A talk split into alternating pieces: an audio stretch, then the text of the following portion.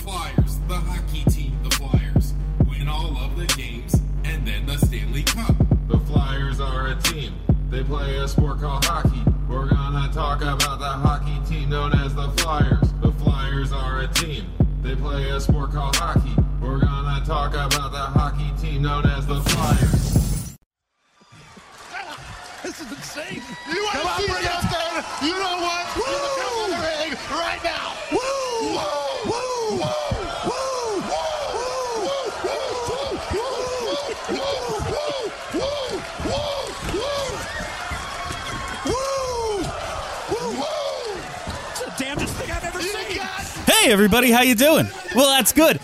My name is Bill Matz, and this is Broad Street Hockey Radio. That's right, BSH Radio. I have killed everybody in the room with those woos. By Uh, God, that's Bill Mack's music.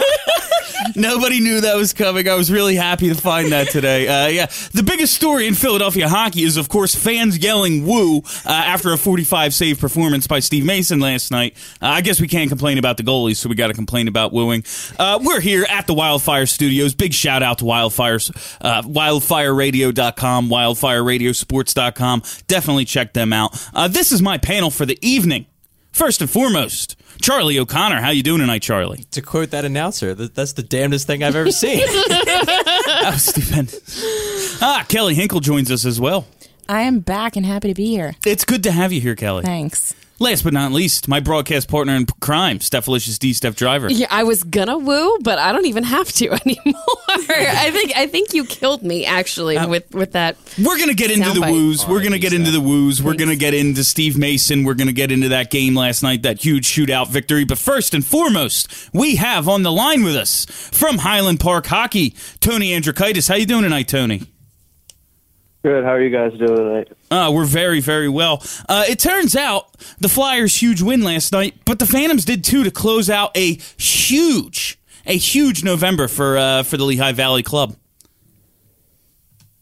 Yeah, they did um, up in Toronto. Uh, the nice four-one final. It was a, a lot closer than the four-one final suggested, but you know, in, in late November, getting the two points and the, the win is is all you really need, and that's all it's really looked at at the end of the season. So, yeah, I mean, they went eleven and two in November. Uh, you know, one point out of first place. Uh, you know, things are really looking up for them uh, through the first quarter of the season. So they're eight and two in their last ten. They had the eight game winning streak uh, to start the month. The, like you said, they're uh, they're a, they're a point out of first place. This is a big turnaround for a club that's really struggled basically since they've left Philadelphia. Uh, what is, if you could pinpoint it, one reason they've been able to turn it around uh, basically in one off season? Oh yeah, they, I mean it's no secret they added a ton of scoring in the off season, and you know you mix that in with some of the exciting prospects and you know some of the rookies you have coming in, and um, you know it's it's not hard to see that there's a lot of depth there, and, and the depth is really you know wearing opponents down over the course of a game, and when you have four lines that can score and play defense, I mean you're going to be in it to win it every night. Uh, you you mentioned the off-season additions. The one the one that uh, really stands out to me is T.J. Brennan. Uh, he's got 16 points in 19 games on the blue line. Uh, just for what has he brought to the team, and also how come he never really has seemed to get an NHL shot? Yeah, I'm, I'm not sure why he hasn't been able to to get an, an NHL shot at this point. Uh, you look at his AHL resume, the last, I mean, two of the last three years, he was voted defenseman of the year for the league, and you know he's coming to Lehigh Valley with the same, you know, the same focus, the same mentality that you know has brought him success at this level in the past. Uh, you know, I think you mentioned 16 points. He's almost a point per game player through the first quarter of the year, and you know if if his you know shots from the point aren't aren't going in undeflected, they're getting deflected by someone. He's racking up you know tons of assists. I'm, I'm not sure offhand how many goals he has on the year now, but um, it just seems anytime the puck's on his stick that you know offense is not far away. So, uh, who else of the uh, couple of veterans that they brought in the the AHL? You know, some some basically AHL all stars that they brought in. Who else is having an impact? Uh, I mean, Greg Carey has been a great addition. Uh, you know, Scott Gordon always talks about wanting guys that could shoot the puck, and you know, Greg Carey gets in those soft spots and finds those good areas to get into, and you know, has a heck of a shot. So he's been a pretty good addition. He leads the team with ten goals. It's also if it's not tied for the AHL lead right now, he's you know second or third. He's, he's at the top for goals. Um, Will O'Neill on the on the defensive side also is a good addition. Uh, power play guy that can, you know, move the puck and bring the puck up ice quickly, which is you know what the fans have been doing is just you know speed and, and bringing the puck up ice, and pretty much every guy they've brought in this off season can do that. So they they pretty much had a goal set all along on what they wanted to do. Can you tell me a little bit more about those two guys? I actually met Greg Carey at the Flyers Wives Carnival and didn't know who he was, and now I'm feeling really guilty about that as, as the leading goal scorer for the Phantoms. What, what can you tell me about them? Uh, yeah, I mean, Carey is just that a goal scorer. Um, he was on the Springfield uh, Falcons last season. Uh, I think he had 26 goals. He was their team leader last year, so uh, not really a surprise that he's scoring goals with, with the you know the players he's around this year. Um, you know, just like a hardworking, likes to get in around the net and likes to sh- obviously likes to shoot the puck. He's you know done that uh, quite often this year. And then um, you you want to know more about Will O'Neill? Yeah. Yeah, O'Neill. He was actually killed the Phantoms last year when he was with the Penguins, the rival team. Um, really good offensive defenseman, could move the puck. Uh, you know, he's been, you know, a staple of the power play for the Phantoms. Their their power plays, you know, top five in the league the, the entire way so far. So, um, just a lot of offense from him. So the the Phantoms, they're off to. They had a great November. They're winning. That's all well and good. It's important they win. It's great to draw, draw in fans, create some revenue, create some buzz around the AHL squad. But it's not 1980, 1998 anymore. Like I remember watching Peter White and Sean McCosh and Bruce Coles, and they won, and that was cool. But the AHL is about development for the Flyers now. So I've got to ask about you know our sacred cows down there. Uh, first, Travis Sanheim. Uh, what can you tell me about how he's coming along? Yeah, I mean, he got in a couple games last year, and that was really huge for him. Um, you could tell right from the get go he's been making plays and not afraid to step up and join the rush. And you know, that's sort of one thing they've been preaching to him is you know to pick his spots, but also you know he could bring the puck up the ice and uh, you know join the rush. And he's just been. Sometimes he goes coast to coast. I mean, he he does a lot, and I mean it's really impressive when you consider you know he's just a rookie. It's really his first full season in the league. So um, there's a lot to like there. He's you know getting a lot of minutes. He's been paired with Sam Morin, who I'm sure you're also going to ask about. So I mean they're they're gelling and they're playing together, and I mean it's it's good to watch from a an up and coming standpoint. Whereas you know some other guys you might not see right away in the NHL, these guys could potentially come up as a you know a pairing next season. Uh, just to jump in on uh, on Sanheim, I, I know the, the, general consensus surrounding his game is that he's essentially NHL ready with the puck. The question was, you know, how would he develop without the puck, particularly in the defensive zone and on the rush? Uh, how has he looked so far in that regard? Because I'm assuming that's where the Flyers want to see improvement before they deem him truly NHL ready. Yeah, uh, yeah. I mean, he's had some you know, rookie mistakes, you know, in his own end at times, but that's sort of expected. I mean, I really like, I mean, I guess the, maybe not the knock, but something that people were concerned about would just be, you know, him adjusting to the physical play and, and being a physical guy. And he, I mean, he doesn't look out of place in that regard. He has no problem boxing guys out in front of the net. And, you know, winning those puck battles in the corners. So that's always nice to see. Um, obviously, Morin doesn't have that problem, but you know, Sanheim is you know just learning the game and, and really adjusting really well. I think through these first you know 19 games. Uh, you mentioned Morin, um, and it seemed like, and this is just purely by following you on Twitter, it seems like he's starting to score some goals recently. Is is that just kind of a matter of you know some of his point shots slipping through, or is he starting to show a little bit more offensively this year? Uh, that's a good question. I mean, lately, yes, he's been scoring, and you know that's great. But um, you know, he hasn't really he doesn't really talk about his offensive game. He really is focusing just on the defensive side of things. I mean, he's got Samuel, I mean uh, Travis Sanheim rather paired with him, so it seems he's been sort of not leading the rush, but maybe you know joining the rush and, and not afraid to you know pick his spots when he has a chance to shoot. I know uh, in Tuesday's game his shot got deflected by Martel. That ended up being a game winner. But you know, he's he's been playing really well, just in all three zones, and you know, he's he's a guy that knows his role and knows that he's getting to the NHL with his you know physical defensive style. So uh, those two guys, we can basically. I mean, I think everyone here right now is penciling Sanheim and Morin in to the 2017-18 lineup right now. Uh, is Robert Hagg still kind of considered part of the future? I know uh, everyone's kind of been down on him recently. Yeah, he definitely had. I mean, his first season in the league was sort of skewed in the fact that you know he was getting you know a lot more minutes, a lot more power play time, so his stats were inflated and uh, I know last year Scott Gordon really worked with Hagg and you know adjust fully adjusting him to the North American game, whereas you know he was not maybe making the best decisions last season. They've sort of reworked his game, and you know he's making the simpler play and sort of getting his game to where it needs to be. Unfortunately, he took a, a shot to the face, got a puck got under his visor earlier in the month, so he's just getting back into action now. But I mean, he's uh, you know, been a solid five number five defenseman for the Phantom so far. I haven't seen really uh, any deficiencies or any you know falling back to where he was last year. Is that kind of where you think he translates at the next level? Kind of just more of a solid third pairing guy, just someone someone at the bottom of the rotation. Uh, yeah, I mean he's going to be you know a two way defender that can you know still handle the puck and, and bring the puck up ice, but he's going to be relied. I mean, it's not going to be a secret if he's going to make the Flyers. He's going to need to be defensively sound with you know the offensive guys they already have up there. But uh, yeah, I think he could complement one of those offensive guys well if he you know sticks to his game and you know really develops uh, the right way and the way that he needs to this season.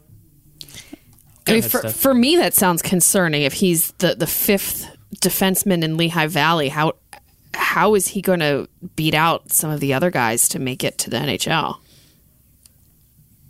Yeah, I mean, uh, there's a lot of depth there now with you know Morin and Mhm. and Sanheim, and then they have Bre- uh, Brennan and O'Neill, some veterans. Uh, so I mean, he's you know playing a secondary role right now, but I mean, you know that could change in a week or two. There's always you know injuries, call ups, and all that fun stuff. So, I mean, he's maybe not getting as large a role as you know some people would like, but he's you know there and ready. I think with he could expand into a larger role, and I don't think there'd be you know like a problem with that.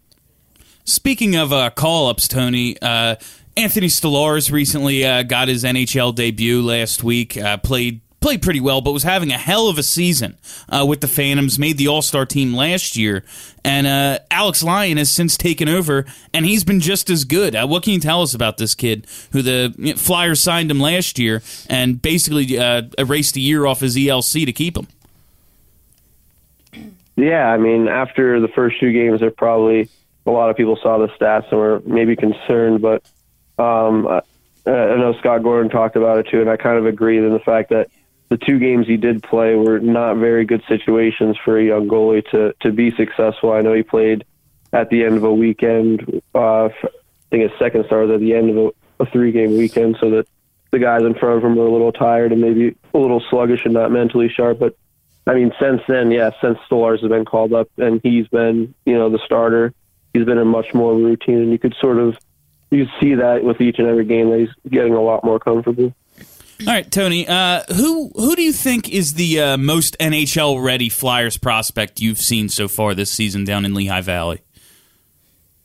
Um, I'm not sure if he. I mean, he's still on his entry level contract, so I guess I would consider him still a prospect. I just think Taylor Leier would probably fit that category for me right now.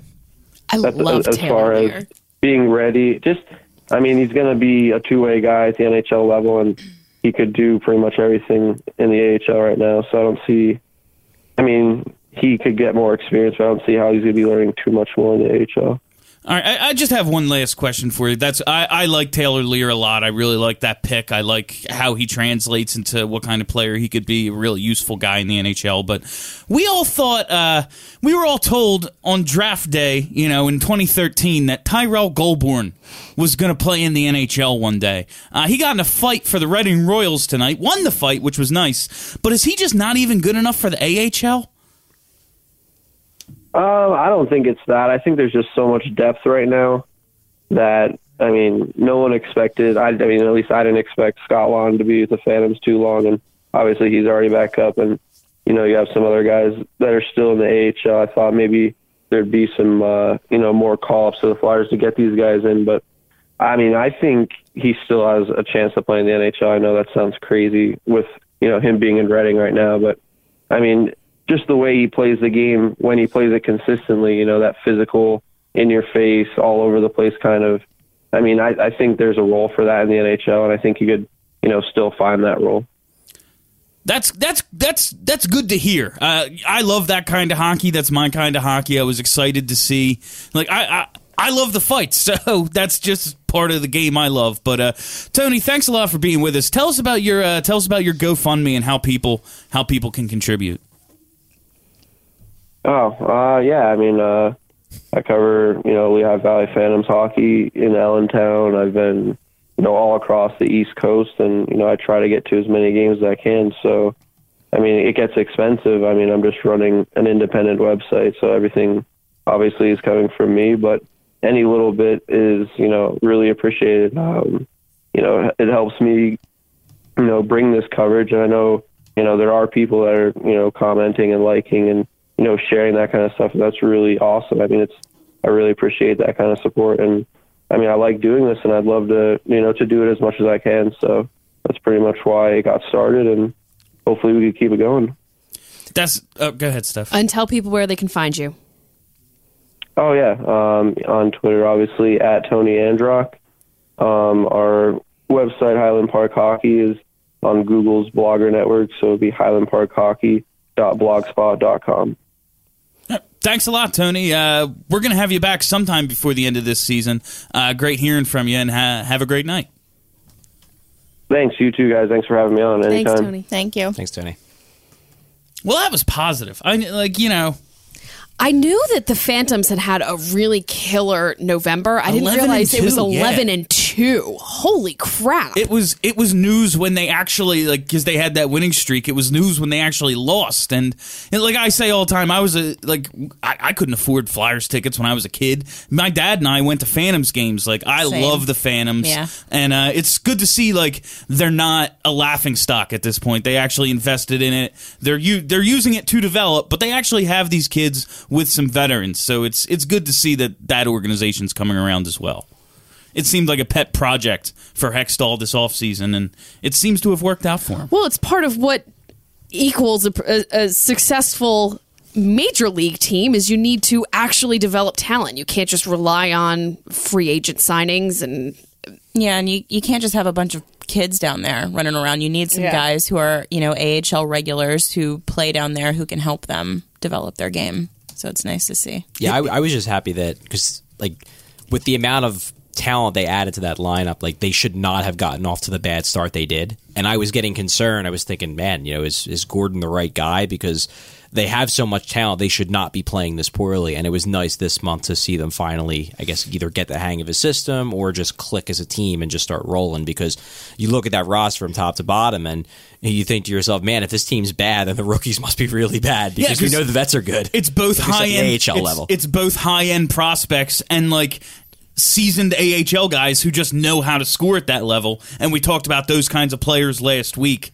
Like I think we referenced like a Peter White, but like uh, like a, a Jason Atkinson who's just going to put 25 in at that level because he's got that kind of skill. Can't skate in the NHL, but can do that kind of thing. which it seems like that's what Jordan Weal is turning out to be, but maybe not. He might be able to contribute at the NHL level. We just don't know because he hasn't been given the chance. Speaking of the NHL level, there was a Flyers game last night in the sport called hockey. There have been quite a few games since our last show, which was well before Uh, Thanksgiving. what was it? Five games since our last show. The Flyers have fared uh, fared pretty well. They're what three and two. That's Yeah. That's about. I mean, it's right where their record is. At what what are they? 11, 10, and three. Yeah. So that's who they are. But last night was the the shootout thriller.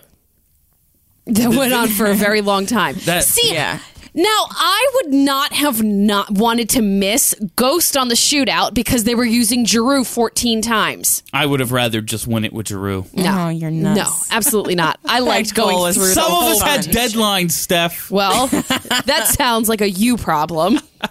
I didn't really have a deadline, but I know Charlie did. Uh, he has, you know, a job that he has to get to. It was a late night. It was definitely a late night, but uh, it you know it's, it comes with the job. It comes with the benefit of getting to go to games for free. So I'm not going to complain. Yeah, yeah. Uh, the Flyers, Fancy. the Flyers weren't particularly great last night, but uh, good old Stevie Mason was. How about that? Forty-five stops. He was stone cold. Uh, dominated. I think he listens to the show and was motivated by me. It, I think so. It had to be that. It couldn't have been I anything else. tell cannot yourself think of any other reason. No. But he made it. He made a bunch of. He made a bunch of shorthanded saves, which were important. Uh, Yeah. uh, one out of nine scored in the shootout. Now I think I think ice had a lot to do with that. Uh, there was a lot of net missing, but he made some Because it's gig- 80 degrees in November. I'm I agree that had that was the problem, but he made some huge saves in that shootout, made some huge saves in the game. So are we are we back to believing in Steve Mason? I never didn't. Never doubted him, buddy.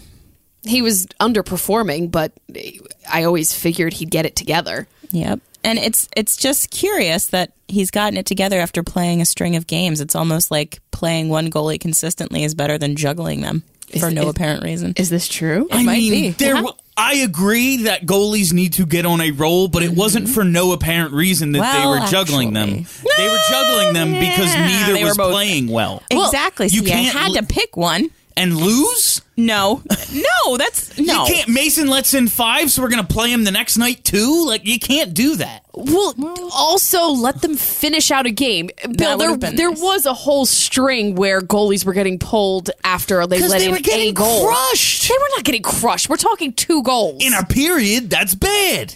You need to give your team so, like a, no, like no, don't don't defend don't defend that move because when it happened, We talked were on the show was, yelling yeah. about how it was stupid. Coaches so will don't, often pull the goalie because they need to spark the team. Okay, but four games that in a row. is Play better. No, it's bullshit, is what it is. Charlie's being very quiet. I was just waiting for the, the sparks to go down. It's I, could It's gonna my, be a while, bring my Charlie. brand of rationality. into the- into the- we, we don't know what that word means around here. Um, but no, it's nice to see Mason. It- Yes, I agree that we expected him to improve, but when it comes down to it, like he still has to go out there and improve. Like we can say to ourselves that, well, you know, his previous record says he's going to be better, but goalies are weird. Sometimes their previous record doesn't mean anything, and they just have an awful season, and it happens. So it's nice to see him get it back going. And I'm I'm far from someone who tries to psychoanalyze goaltenders, but it does seem like Mason is the kind of guy where when he's just basically told this is your job, run with it, he just seems to play better, and maybe he's not looking. You could say maybe not looking over his shoulder, and maybe it was just random. Maybe he just needed time to work through his issues and figured it out, and then he was set. But it does seem like he plays very well when he knows that no one's going to be coming in the next game. So. He had a much better November than October. Uh, in in October, his save percentage was a horrific 878. In November, it was 911, which isn't good. Never forget. Never forget, but it's not good, but it's certainly nowhere near not 878, like not even close to that. And he's trending upwards. And really, the same thing happened. Um, the same thing happened last year. Like he had a, a bad October, a better November, and then he had a fantastic uh, 2016. So you're hoping that this kind of mirrors that, except just with a you know starting out from a lower point than he did last year. Why? Why? Why do they have a team of slow starters? Like why Uh, can't Maybe they're lazy.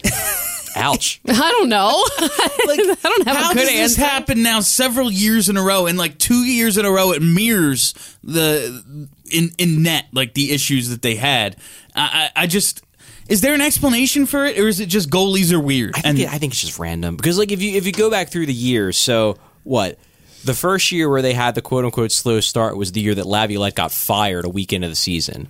Then the next year was Berube just not being that good. That was wonderful. Then the next year was them getting used to Hextall, and then this year the team was playing decent, but the goalies were playing terribly. So like it's not one issue that happens every year. It's always like a new explanation as to why they're struggling in the beginning of the year. They're So- going to be 12 and 0 in. October next year.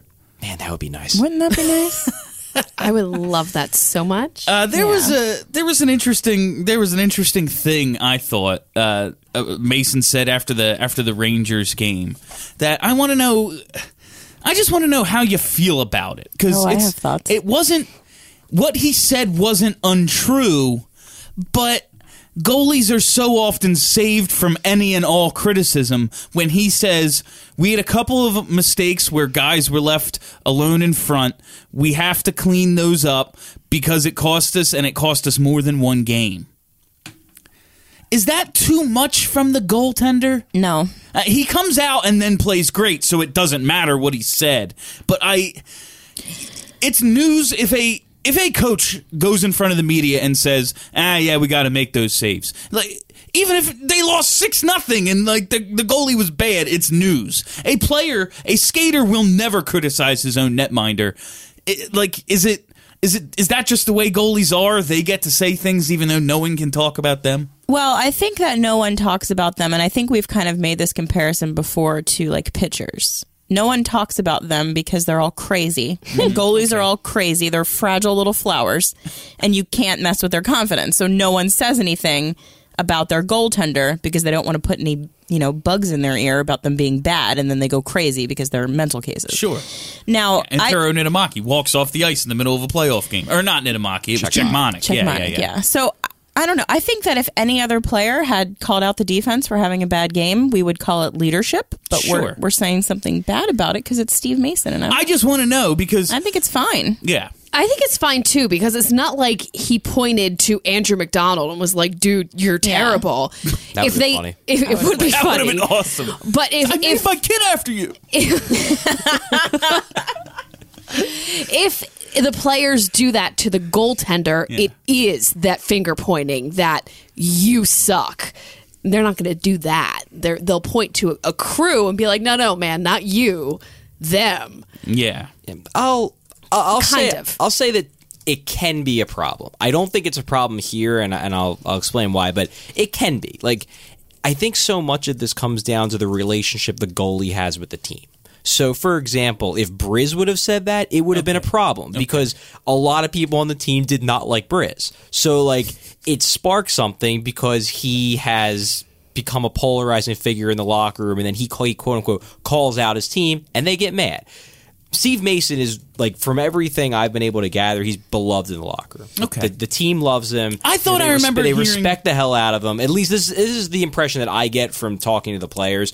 So I don't think they would take this in a negative way. I think they would take this as he's just echoing what we're hearing in Okay. every single team meeting from the coaches. All right. But I do agree that it could it it does it doesn't come off great, but I don't think it's a problem because I think Mason has enough respect in the locker room that he can get away with it. I don't think every goalie could get away with that. I think Mason can. I just I thought I remembered hearing, and it came from probably one of our favorite writers in, in the world, uh, last season. That One of the best writers? Yeah, one of the all time great writers. Uh, that Mason is not disliked, but Michael Neuvirth was like beloved in the lot. Like he was just a guy everyone seemed to gravitate toward. How I, th- you I think not? I like both of them. Okay. Like I, I think a lot of the the loyalty to Mason came from not last year but the year before because that year was the year Mason was great and the team was garbage. Mm-hmm. And a lot of the guys who were there that year, which is most of the team, still remember that he bailed them out like every single night and never once blamed them for anything. Uh, when you have a, a depiction of your teammates on your helmet, I assume the relationship is good.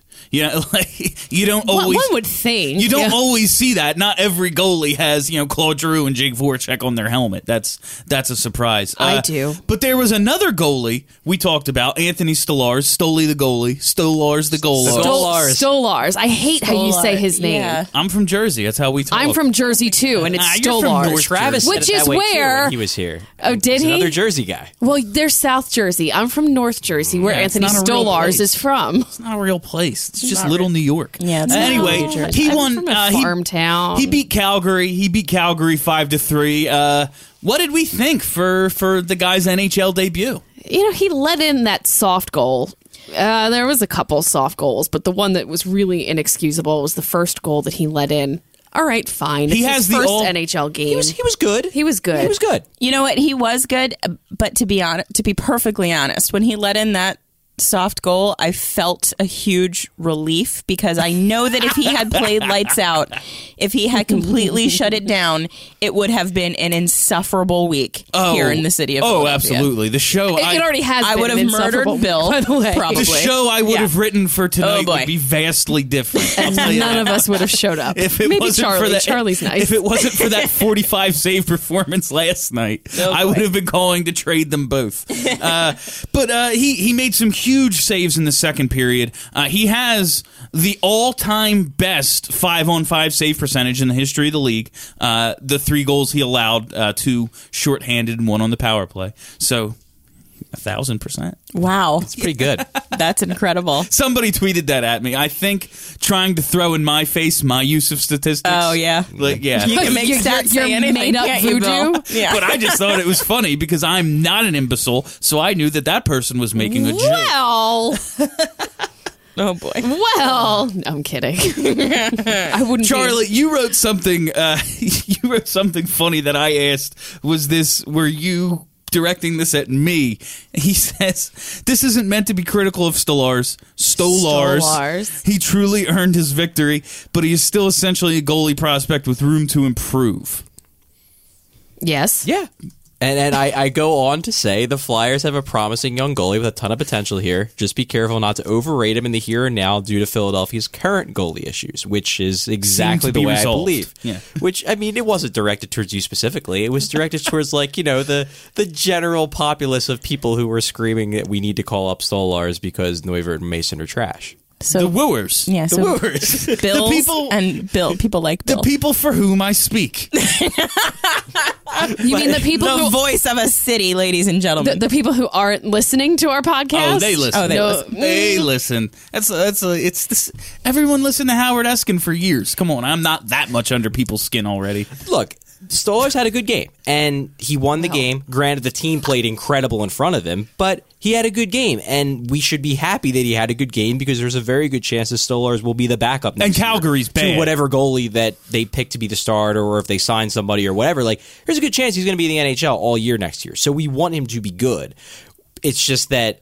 When Neuvirth comes back, he's, He's probably going going to back go to the back down, AHL, and yeah. that's totally fair because he does still need to work on some stuff. And as I said, we can't just say, "Hey, he's killing in the AHL. Our goalies are being terrible." Okay, Stolarz here, take try to take the job and run with it. Like we can't do that just because we're angry at our starting goalies. We need to be a little bit more patient with our guys, as we're seeing with Mason, because now Mason has seemingly figured things out, and we didn't want to do anything panic mode because you want to give these guys a chance to figure things out. And seems like Mason has. Hopefully, Neuvirth will when he comes back. And you know, Charlie, the Phantoms need to win games too. Yeah, It's true. It's important.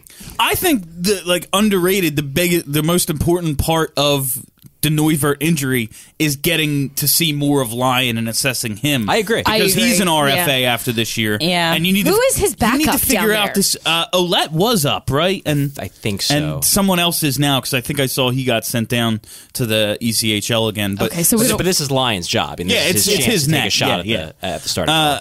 Speaking of next year, I know I'm looking way ahead here, but at what point do they have to make a decision about uh, Mason and Neuvirth's contracts for next year? Because it's not only they don't have a starting goaltender, they need to be able to expose somebody to this expansion draft so they don't lose Stolarz. Here's the thing. Stolarz. I, I think it really drives me nuts. I can't help it, Steph. This is the thing. Like I, I understand that Stolarz has value, but I'm one like why do we just assume that if Stolarz is unprotected he's getting taken? I don't think he's going to get taken. Meaning, I just it just think- seems like everyone people are in just Philly worried that he might- I I mean, think o- it's an obviously it's a organizational- worry. Yeah. But I just feel like there's going to be at least two better options for Las Vegas than Anthony Stolarz. They have to take three goalies. Okay. And I think it's just kind of an organizational message like He's a big guy. Hey, like, kid. physically big. No, he's got a ton of potential. Hey kid, you're a second round pick. You've been in our organization. Uh, you know, you're you've made the AHL All Star game probably two years in a row now. Uh, we're gonna leave you unprotected and maybe lose you for nothing. No, they would be dumb. to- That's I'm- a, like I'm a not message I don't want to. We just Yeah. talked about how goalies are insane. Yeah. I don't want to send that message to him. That's Eh, totally fair. Knowing that Lyon is might be better than him and Carter Hart is That's- amazing. tearing it up. that that's the It key to might the whole not thing. matter. It might not matter at all. and and I like Stolarz a lot. Yeah. I think he could be a starting goalie in the NHL. But when you have Alex Lyon, who's looking pretty good, when you have Carter Hart, who's killing it, when you have Sandstrom in the in the uh, in the Swedish league, who's been Yeah, okay, he's- yeah. and you have you have Madsen, who's been doing well at Harvard. Like you have a lot of goalie prospects. So would it suck to lose Stolarz for nothing? Yeah, it would suck. But do you really want to protect him and then take your chances on signing a guy in, in free agency? And if you can't convince anybody, then Stolarz is your number one. Like that's the other option you have if you don't protect Mason or Neuvirth or whoever you you retain. And it, to answer your question about when they're going to make a decision, I still think they're going to sign back one of Mason or Neuvirth before the Yeah. end of the year. Like Yeah. I, j- I just don't see Hextall going into the offseason with his goaltending situation totally up in the air. Mm-hmm. But a lot No of this way. comes down to how the guys play. Right now, Mason looks pretty good. How's he going to look in January? We don't know. Like, how is Neuvirth going to look in January? We we just don't know yet. But I can't imagine they keep Stolarz or protect Stolarz, and they're just going to hope that he doesn't get taken and then he can go go in as the backup. they they protect one goalie or two. One. You can protect one goaltender. Yeah. Uh, I don't know why I thought so it was two. so so Dave Hakstol. Uh, I mean, we've made it a running joke on this show. What are you doing? What are you? I doing? wasn't kidding. I was uh, very very serious. This is not a I'm- joke. I'm really comedic wondering. segment. Yeah, that's sure. And questioning if some, some of his decisions is one thing. I've seen a lot of people saying he's just not the coach for this team and they need to get rid of him. Well, people are crazy. Yeah, that's like crazy. let's let's just operate under that general rule. People are nuts. But it, the the honeymoon period has ended. Like we are now looking at the decisions that he's making with uh, without the rose colored rose tinted glasses is that the saying so it, it's okay to question the decisions that he's making it's okay to not like some of the decision, decisions that he's making and it's also okay to defend some of the decisions that he's making. But to say after one year that the coach needs to be fired, that's a little reactionary just a little bit off the deep end for me. It's uh you know, I'm I'm a reactionary over the deep end kind of person. What I would never have guessed that in my life. looking at the organizational direction, I think the way we're investing in these prospects and looking at the long term view, uh, it's not about Hakstol being Mike Babcock right now. It's about maybe having the next great coach. And Yep. he's got to develop the same way Ghost and Provorov and Konecny do. Like, nobody is the best coach in the league day one. You know, we're at game eh, 150 of Dave Hakstol's career, you know, like it's so I'm taking a step back from the thing and I don't think yeah, it's. I don't think he's committed any fireable offenses. Oh, no. However, Andrew MacDonald constantly in this lineup it, uh, right now because of the injuries and everything. Sure, it, he's in for Michael Del Zotto several games in a row. That's insanity. I can like, see it's indefensible. and I can see how people who pay for tickets are like, "Yo, bro, you're putting out a worse team." Yeah. like the ticket price doesn't go down when 47's in the lineup. Right. Like I, I mean, the whole we're sending messages things to our. pl- Okay, okay, I get it. Long term, maybe you think it's better for Ghost if you sit him a game to teach him some kind of lesson about being bad and having a mustache.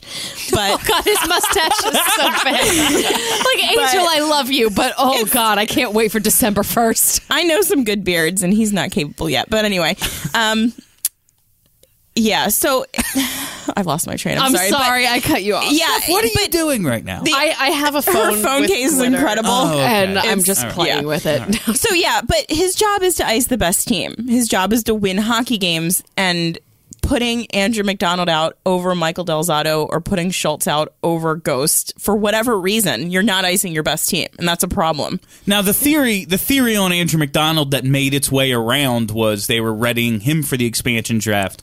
And, Charlie uh, shut that right down. Charlie wrote. No, that was No, it was Kurt. Kurt. Dude, Oh, don't- Kurt don't- shut it that was- down. that was all Kurt. Don't- Okay. Oh, I always just assumed that Kurt Charlie was writes sitting on a train and said, "I need to put an end to this now." Kurt was rolling this weekend. He was pumping out content like crazy. Kurt R, who joined who joined the show last week in place Kelly, uh, wrote a great article basically dispelling that notion that yes, it could be possible that they're they're making him the se- the what, 40-70 guy, but it's if they want to protect Brandon Manning, sure, but he's definitely like they don't have to play him to to not have to protect him. Basically, It, it just seems the, the argument that was going around social media and still to a degree is is basically that the Flyers know that MacDonald is bad, but the reason why they're playing MacDonald is because they really want to keep Manning.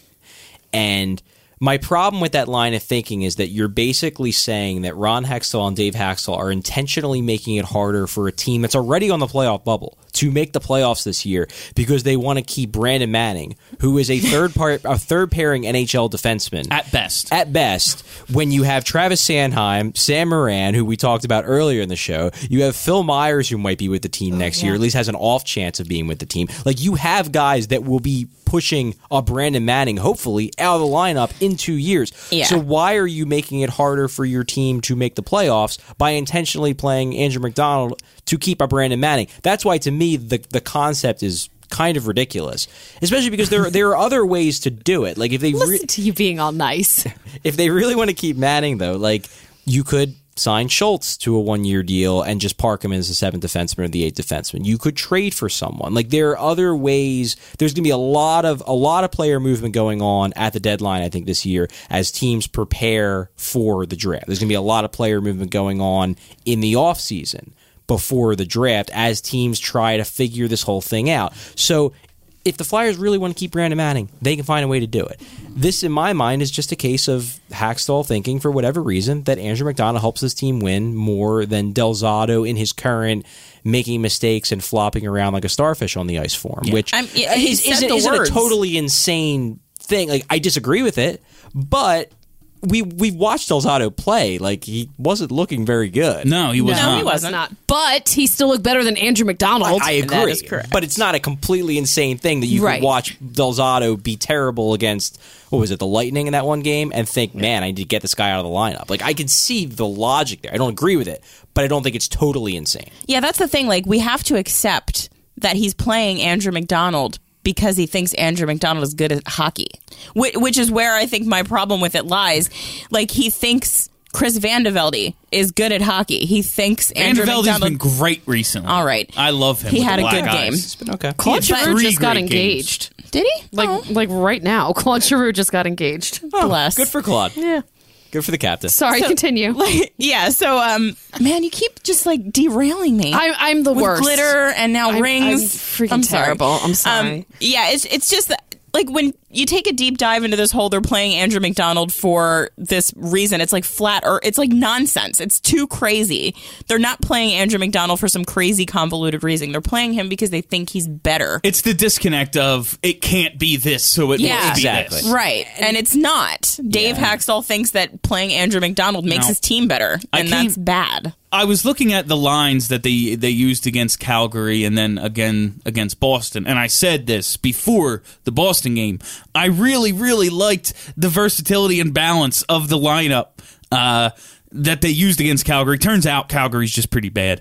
Uh, well, they're also missing a lot of players. The Flyers got shellacked last night. Uh, the skaters. won, but yeah, the skaters the, got skaters shellacked. got Yeah. shellacked last night, and uh, kind of took the shine off that. And or uh, Brayden Schenn is now uh, back up to the second line. He's replacing Nick Cousins. He's centering Konecny and Simmonds. Uh, Raffl looks like he's staying up on the top line, but I love Michael Raffl. I do too. I really wish he would have buried that goal last night. Though. Yeah. Oh, that was He was just, oh, just right off the heel. Just I think Ah! I think I'm going to start a movement. I want Michael Raffl to come with me to my work holiday party. I want to start. Oh, I that thought you were movement. going to say Michael, Michael Australia. Raffl is a snarky dude. I know, I think you I would think- get along with him well. I, I think I would appreciate that a lot. Oh my God. But I'm, I'm going to start. I'm not going to say it. I'm starting this movement. What do we uh, What do we think about the lineup as it was and the adjustments they've made? I I thought it was fine. I I, I don't even mind Schenn f- swapping with Cousins just because Cousins hasn't shown much in the offensive zone. He's Like, a guy I wanted to like, you know, stick Yeah. up for, and I believed in him kind of, and he makes that he makes that Carter trade look even better. But uh, it's We just he looks like he looks like a bottom six center. Yeah. That, that's what he looks like, and they, they gave him an opportunity, a, a short opportunity to show that hey, maybe he can be more than a bottom six center. And I just don't. He's good in the defensive zone in terms of getting the puck out of the defensive zone. Very good at that. He's not amazing in coverage. He's not great in puck battles, and he isn't able to replicate what Couturier can do down low on the attack, helping the cycle game. Can't do it. Schenn's been bad this year, but Schenn in the past has been pretty good. he's So- better than Nick Cousins. yeah, like like you would you would think that Schenn's ceiling is significantly higher, and you're hoping that well maybe he can get back to that faster by playing with Travis Konecny and Wayne Simmonds than playing. You with would hope. Lyubimov and Vandevelde. You're hoping. Yeah, uh, I just I I liked the pairing of Lyubimov and Schenn. I thought like a, a guy like Schenn who I, I wish did more, but like Lyubimov does all those little things that Yeah. that you need, and Schenn is good at putting the puck in the net. And like, no, he's not creating offense too much, but uh, like Lyubimov could at least help in that regard. I God, guess Lubby's got a stick, right? I love oh, Lubby. God, he's been so he good. can't. I mean, You can't. Well, didn't if he has a bad week, if he sits for a game, whatever. But as he's currently playing, he's better than what they would replace him with. well, didn't Hakstol say that when he was scratched, like he didn't do anything wrong? Yeah, it was it was actually bizarre because it was the game. It was the Calgary game. So before the Calgary game, I wasn't there for this, but he gave an interview um, before the game started, basically saying that uh, there was no there was no specific reason why we scratched we scratched Lyubimov. Like he played well, he's impressed us, we love the kid, but it's basically just a numbers game. I mean, we had guys that need to be in the lineup, and Chris Van Velde has to be in the lineup. to be in the lineup, obviously. But he said that before the game, and then after the game, after Lyubimov had a great game, uh, like every single player in the locker room was raving about the guy. Like Simmonds says, yeah, he's got an amazing work ethic. And then the next question, the follow up question to Voracek was like, you know, Wayne Simmonds said this guy's a great work ethic, and basically Voracek said, yeah, he's the hardest worker I've ever seen. Like you hear that kind of stuff from the leadership of your team, and you're like, well, how can you take this guy out of the lineup? Like you, you can't, right? I just love that. I just love that uh, Lubby and uh, and Provorov are dispelling the notion of the lazy Russian. Yeah. I love that they're like these What hard is it, 1972? 2009. People like still people buy it. thought, like Yeah. you know, like Ah. What is all over your arm? Is it oh, it's a note to myself for late for the end of the show. Like literally all up and down his arm. yeah, I'm it's a- a note to myself for the end of the show. Thanks, Yeah. Steph. Good job. So, I'm, I'm sorry I derailed the conversation. All over the place tonight. You know, it is what it is. I couldn't not Uh, ask. We're talking Lubby and, and the Russians. Yeah. And then I believe you were trying to transition into Provorov. I was trying to transition Yep. into Provorov. See, I can Thank bring you, us right Steph. back. You guys are Uh, great at segues. They they got him. They they they put him with pro with with. No, they didn't put Provorov with Provorov. They put him with That'd Gudas. be pretty, pretty impressive. Two Provorovs. I wouldn't hate that. They put him with they put him with Radko, and that's kind of a pairing uh, we've all thought was w- could be really good, and it wasn't last night. It was really good against Calgary. Yeah. And then it was bad last night. You you give him a chance to work things out. I, I think it's a pairing on paper that looks looks like it makes sense. and Boston's Yeah. top six is really strong. yeah. Well, that, they, they need some time to build some chemistry. Yeah. Like two games isn't quite enough. And Provorov was basically what you had happen last night, in my opinion, is you had Gudas, who's already a spotty passer, had a bad passing game, and Provorov, who's usually a great passer, had a bad passing game. So you had no one on that on that pairing that could really move the puck, and it was kind of a disaster. But you expect that Provorov will improve because he's been the best puck mover in my mind, even better than Ghost this year in the defensive zone. Maybe not carrying the puck up ice, but in terms of just getting it out of the defensive zone efficiently and effectively, I think he's been better than Ghost this year. And then you have Gudas, who has his moments. He's you know he has good games and bad, but he definitely usually has better games than the one he had last night. Yeah. Okay. Uh, I cannot take. I just can't take MacDonald with Ghost anymore. Well, you Oh, know, it's killing me. I'm fine if we're going to say he belongs in the lineup, especially now if the injury's okay. I can't do it. It's well, I'll, just I'll, I'll, too I'll, I'll toss bad this out for to the group Ghost. though. Like, I agree, it's frustrating as hell to watch him with Ghost. Even though MacDonald was good last night, he was. Pro- I- props to him there. Very good. Yes. But I'll throw this out to the group. If not Ghost, who do who do you put MacDonald with? If he, Strike. ha- if he has to be in the lineup, who's he with? Strike. Oh god, so then it's just a black hole That's- on the So we ice. just have like, yep. My top. parent- my top two parent pairs are Krychek really good. again? My Just top two pairs are really good. Yeah, I mean, and, and you're it's just going to give up a 2010 goal again. every time that these two are on the ice together. I would honestly roll four and then just mix those guys in kind of whenever. That's, I- that's what I would do. I wouldn't Like, hate that. I it would wouldn't- be Is- better is than Schultz it's a him. playoff playing? thing. Like you don't do it in the No, regular no, season, he's- but MacDonald has seemingly jumped him on the on the depth chart. Schultz is basically the eighth defenseman at this point. See, I would. Oh God, it's like I'm gonna vomit these words, but I would rather play Schultz than MacDonald. Would Oh, for sure. Yeah. I would actually. Yeah. I, I think I would too. See, because- Charlie's agreeing, so that's how you know we're because right. Andrew MacDonald, really nice guy, not good hockey Plays hard, player, loves the game. loves yeah, the game. tries hard. Um, he just finds a way to surprise you every game with a fuck up. he played well last night. And, and you know what? That's if you watch last night's game, that That's the surprise. that, That's that- the but surprise. that is the reason The exception that why makes the rule there. MacDonald plays, and it's the, it's the upside of He's it. capable It's- it's of the- playing it's well. the- he's capable of that once in a blue moon. Sure. Schultz is not like like Schultz can play good defensively, and Schultz can you know box people out of the out of the slot and prevent high danger chances, but he's not going to make the plays that MacDonald was able to make last night. Now MacDonald regularly does not make those plays, and I think that was an anomaly. No, I but- saw him step up on his own, like on the point to deny zone exits like two Yeah, or three it times. was- like it was he doesn't amazing. do that. It was amazing. Yeah. But like that's where coaches get sucked mm. into a guy like MacDonald because he does have skills. He has skills that you see in practice. He has puck skills. He has some speed. Like he has something of a shot. Like you watch him play in practice as a coach and you watch flashes in game and you think to yourself, well, you know, he, he could be good. You know, this guy this guy's okay and then he is a disaster for 10 straight games, but like you can see why coaches start to think, "Hey, this guy's not too bad." Okay. I, I get it. Like that like especially with Manning out and Manning has kind of leveled off. I get why he's in the lineup. I just got to get him away with, from Ghost because Ghost is supposed to be one of the Flyers' competitive advantages. Having him on the ice is one of the things that helps them win games. And- And, when yeah. he's with Andrew MacDonald, it seriously hinders his ability to do that. Yeah. Yes. The, the competitive advantage by putting him with MacDonald is basically you're saying help us survive Andrew MacDonald. Like whether, whether that's the intent or not, that's what it turns out to be. Is like Ghost, please let us survive the 15 minutes that Andrew MacDonald will play. That's pretty much been Ghost's job most of this year.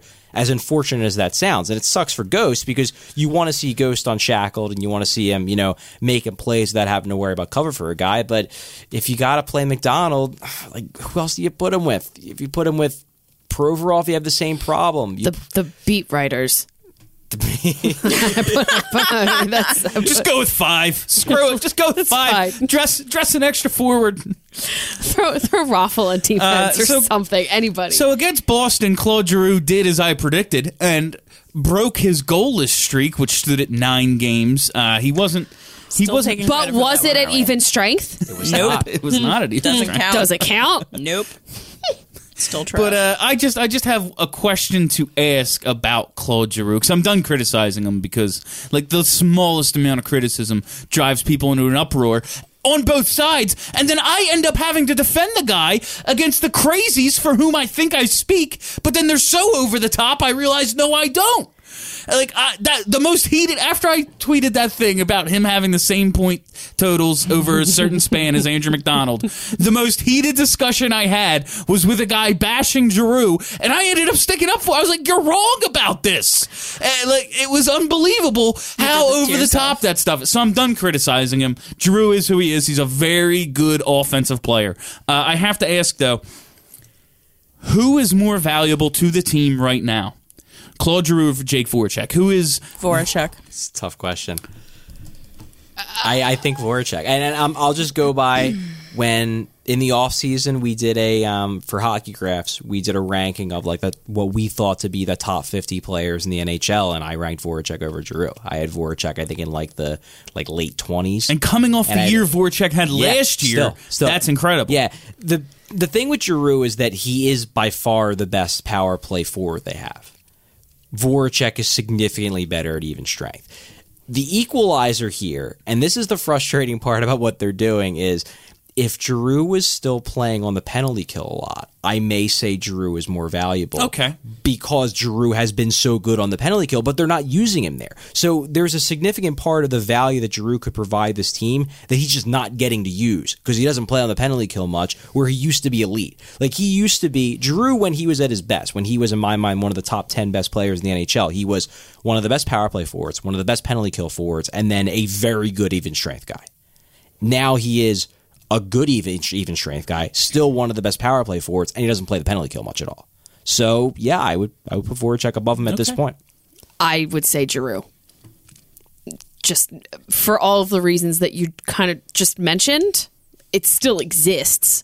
It's still there, yeah. It still Yeah. exists. He I he will- hasn't declined to the point where he's no longer a good hockey player in all situations. No. That he's just not using him I, that way. I tend to value a center higher than a winger in pretty much all situations. However, Jake Voracek's line was the best line on the team when he was away from Claude Giroux. And to get Giroux going again, they put Voracek with him. I think they need. I think they need Voracek, perhaps more than Giroux at this point, because you need Giroux, and Voracek brings out the best in Giroux. okay, I get the logic. I don't love it because insert anybody else instead of Jake Voracek, and you can get have somebody else light Giroux on fire. It hasn't worked though. I'm, I'm not necessarily saying someone that's on the team right now. Okay. I, I'm saying someone else who is a highly productive winger, which we don't necessarily have.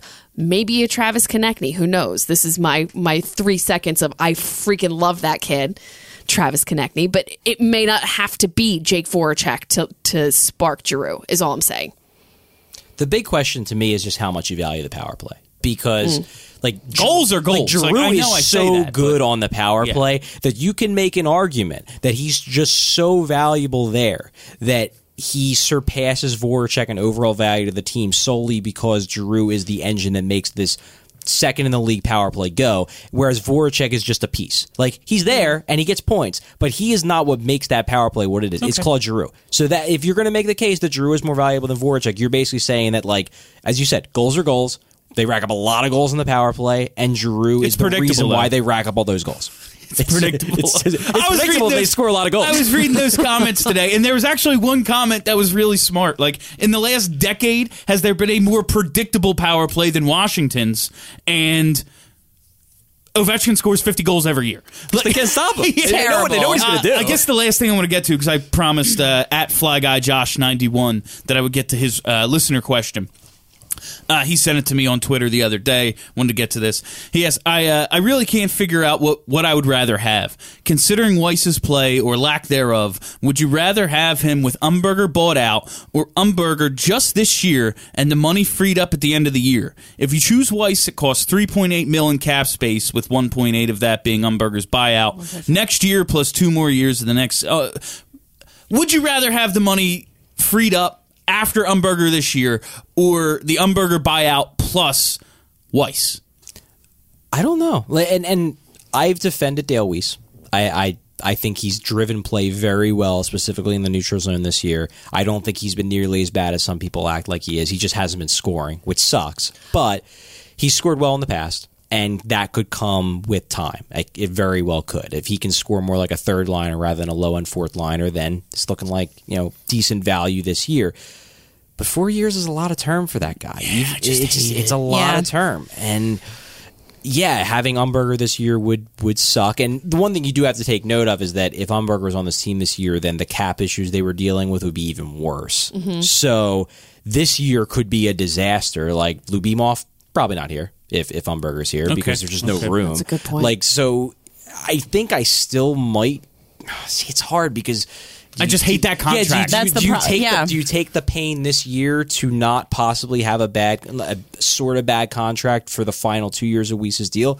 It's not a it's not a slam dunk question, and I'm I'm a Weise defender. Well, he has scored a goal since our last podcast, so you do have to learn how to say his name now. he, Okay. he actually I think I said it right the name. first time I You read did. it. The second time was not. I know. But, you know, it's only one goal, so All right. we'll get there. That's that's pretty much all the time we have. Uh, I gotta just. I have to have my gushing over Wayne Simmonds moment. Uh, in case anyone's wondering, we're more than a quarter way through the season. He's on pace for 38 goals, which is, I'm pretty sure, a lot. Also, I want to shout out uh, my old my old high school, Clearview. Uh, Clearview Regional High beat Washington Township on Monday. That's a huge win. Hot damn. Uh, Yeah, Township Go sucks. team. Uh, screw you guys. We never beat them my entire time there. We never beat Township, and that was that was the rivalry. It was crazy. They also won their charity game against Black Horse, uh, seven nothing tonight. So great for you, Clearview, uh, Coach Walk. You seem to be doing a great job. My name is Bill Matz. This is B- BSH Radio. Follow us at BSH underscore Radio. Have a great week, Phil. Woo! Woo! Pirates.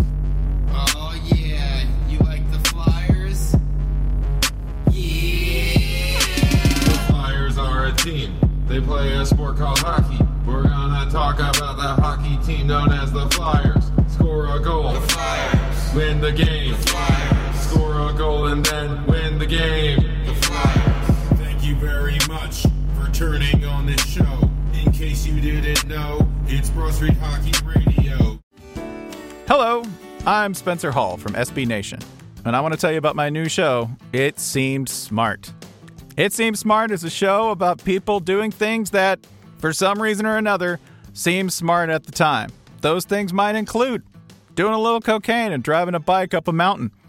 Or, I don't know, maybe racing 100 miles per hour across the country in the middle of the night with no one's permission. Or even stealing a bat from an umpire's room in a Major League Baseball park. Check it out, and if you like it, tell a friend. I'm Spencer Hall. Don't do anything smart.